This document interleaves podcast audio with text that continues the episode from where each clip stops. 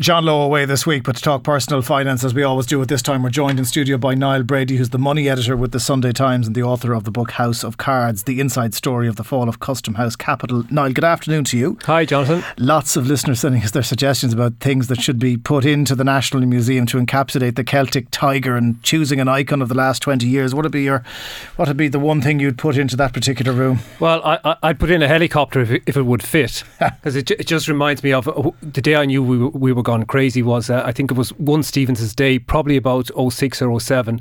Um, the races were on in Leopardstown, and the skies over my house were just full of helicopters heading in one direction. Just reminded me of that scene from Apocalypse Now, where all those helicopters are coming in over the beach. Yeah, well, it was. It's kind of a sign of that, all right. I remember there was one stage of the Galway races, um, probably at the time when the Fianna Fáil tent was at its height, that they actually had to employ a ground controller, right. an air traffic controller on the site. There were so many helicopters, and now for me, the only helicopter here these days is the Coast Guard helicopter going off to rescue somebody. I don't know what it's like over Dublin. Oh, well, we we have to guard the helicopter every now and again. That's it. Not over yeah. your house now, obviously. well, Possibly look at some. I haven't been found yet. Yeah, exactly. okay, let's get on to personal finance. VHI increase. Um, health insurance. We, we're always talking about churn and people dropping their health insurance or reducing their cover. Um, and it's, because costs are going up so much. What are the VHI doing now? The VHI are announcing an increase of up to, up to 3% is going to go on for people who are renewing from November 22nd. Um, and that's just uh, a teaser for there'll be another uh, price increase from probably March. If they do what they did this year, they'll be they'll, they'll have a small increase in November, and then the, that's a that's a teaser for the for the big show in March. So explain to us the rationale behind this. Why are they saying they're increasing the price? Just uh, medical inflation. But I think the, the, big thing that's happening what's happening in the background here, is the, the government is overhauling the whole regulation of health insurance. There's a, and they they published the Department of Health published a new bill last week um, on risk equalisation. That, that's this whole thing. You know, we, we you can't penalise somebody because of their state of health or their age. Everybody pays the same, but that's unfair then to insurance companies that have a disproportionately large number of older people or sicker people in other words, the VHI. So everybody pays uh, has up to now has paid a levy that goes to the VHI. That whole system's going to be overhauled. The detail is still up for grabs, but we do know that it's going to. If you have a, a higher level plan that uh, buys you access to private hospitals, you're going to the government is going to charge you more. Um, uh, uh, that was what was outlined. I'm guessing week. what's going to happen is the VHI are going to announce a 3% increase, and then all the other insurers are going to announce something similar over the course of the weeks ahead. In other areas where there is regulation, you look at gas prices or you look at electricity, they have to apply to a regulator to, to say, can we do this? Now, sadly, the regulator normally rubber stamps it, but it is at least a, an extra step. Health insurers, even though there is a regulator, they don't have to do that. Do no, they don't. And, and I mean, in, in fairness, even even in the energy market, it, it's there's only one company, only one. Uh, there's no electricity companies regulated now. So in fact, they, they don't have to apply. It's just Bord Gáis. It's just Bord Gáis. They're the only ones whose prices are regulated now. So they don't. Um, and you know if, if Bord Gáis keeps losing customers, it won't be regulated after a while. Could the either. government have more of a role there? I know that we have an, an open market, the market should dictate what happens, but given, I mean, how much have health insurance premia gone up? Over the last four or five years. I mean, they're they've easily doubled in that in that time period. Easily doubled. And is that not yeah. an area where the government could move and regulate, or is, would it be counterproductive because then they'd have to uh, take on an extra cost well, themselves? There's a huge amount of regulation going on. If you think like 285, 286 euro of, of every adult premium is directly uh, re, is directly because of government policy. This whole policy of risk equalisation. So there's there's a, there's a levy on every policy. Uh, to re- reflecting government policy. Um, so it's, it's, a hugely regulated sector. Um, it's not regulated on price. That's, no, that's no. the key thing. I, I, think one thing that might happen, and certainly one thing the the health insurers are looking for, is maybe to penalise people, younger people who, who who say, you know, I'm not sick, I don't need insurance, and I'll wait till I'm older because it's the same price at the moment. You know, if you if you're in your 20s and you buy a plan, or you wait till you're in your late 40s buying plans, it's the same price. So that that system cannot continue. You you either get in and you pay a proper premium when you're young to subsidise older people. You can't just play the system and just jump in when you become old. We did hear about GloHealth, the new player in the market has have has their arrival made any impact whatsoever, or are they they, they just not hoovering up the uh, mm. the, the, older clients? Uh, the, the, the, last time I, I, I, I asked them, they said they had something shy of ten thousand uh, 10,000 subscribers. Um, where, where they're making an impact is in the corporate market, which is again amongst younger people less risky people, cheaper to insure, mm. um, and that's certainly wh- for now where they're concentrating their efforts. Okay. Um, on the issue of savings, we were talking about people not being able to pay their bills, and it came up in an earlier conversation as well, and not having an awful lot of disposable income. There doesn't seem to be that much out there to save at the moment. Is, is saving still happening?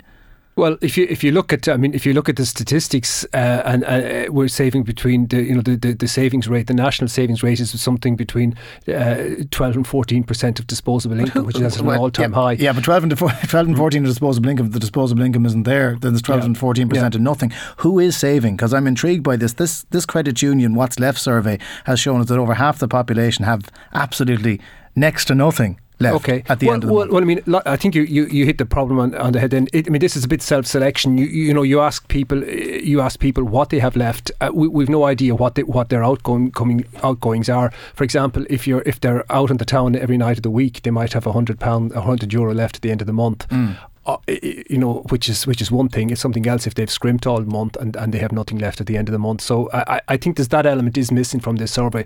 We we've no we've no uh, clue as to the lifestyles that the, the respondents No two households lead. are the same, so no, it's very hard no, to discern no. that, isn't it? And your frugality is, is, is my extravagance, you know. So um, uh, you know, I think there's there's no benchmark in these things. Where are people saving in their local credit union? Or are they saving in their banks? Where is this money going if it is being saved? Well, b- both in the banks. I mean, we see we see you know the the, the Irish banks, despite all their problems and, and all the, the reservations people had about them, they they took in over over six billion in in cash um, uh, since the start of the year. So you know, the the banks are sitting on a lot of a lot of deposits. They, they need far more if they're to be become viable. But there is a lot of, of deposits, and, and and they're paying very handsomely for deposits. There's been uh, the, you know there's been a, a, a, deposit war out there for the the past few years. Mm.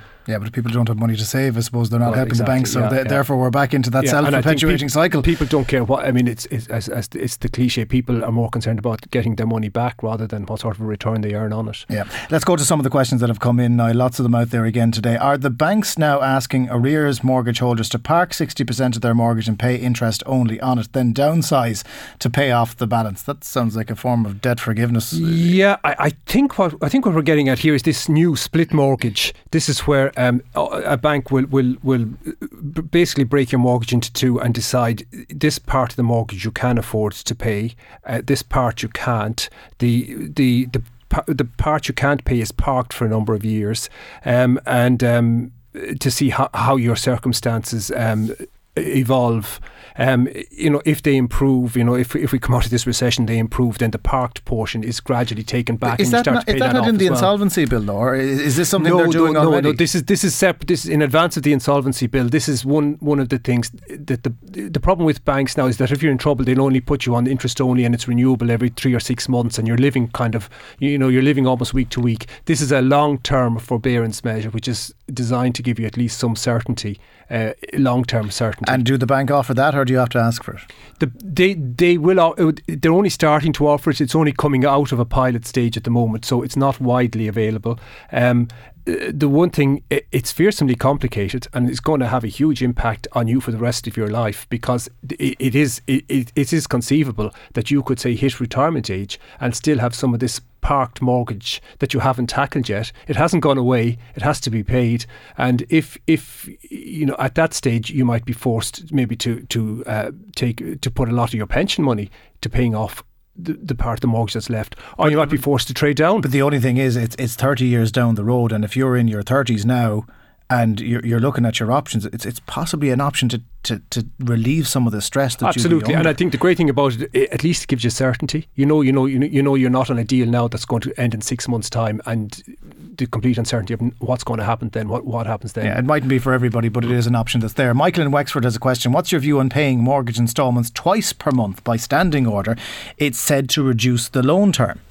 This is a bit of um. I mean, this is where you need to check your maths because um, in theory, you know, if, if, if you pay if you you're paying your your your mortgage off earlier by paying fortnightly rather than monthly. However, for example, if you if your mortgage is a thousand a thousand euro a month and you pay you know and you pay monthly, then that's 12,000 euro a year.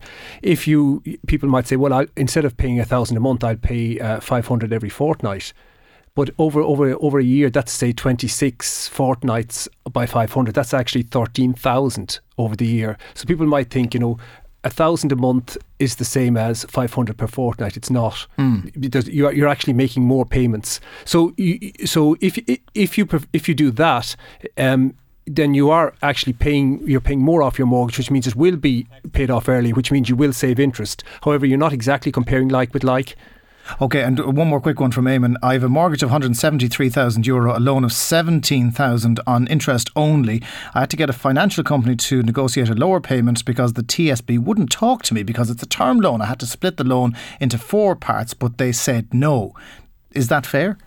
Again, it, it, it, it, it's hard to know with the with um, uh, without seeing the rest of Eamon's finances.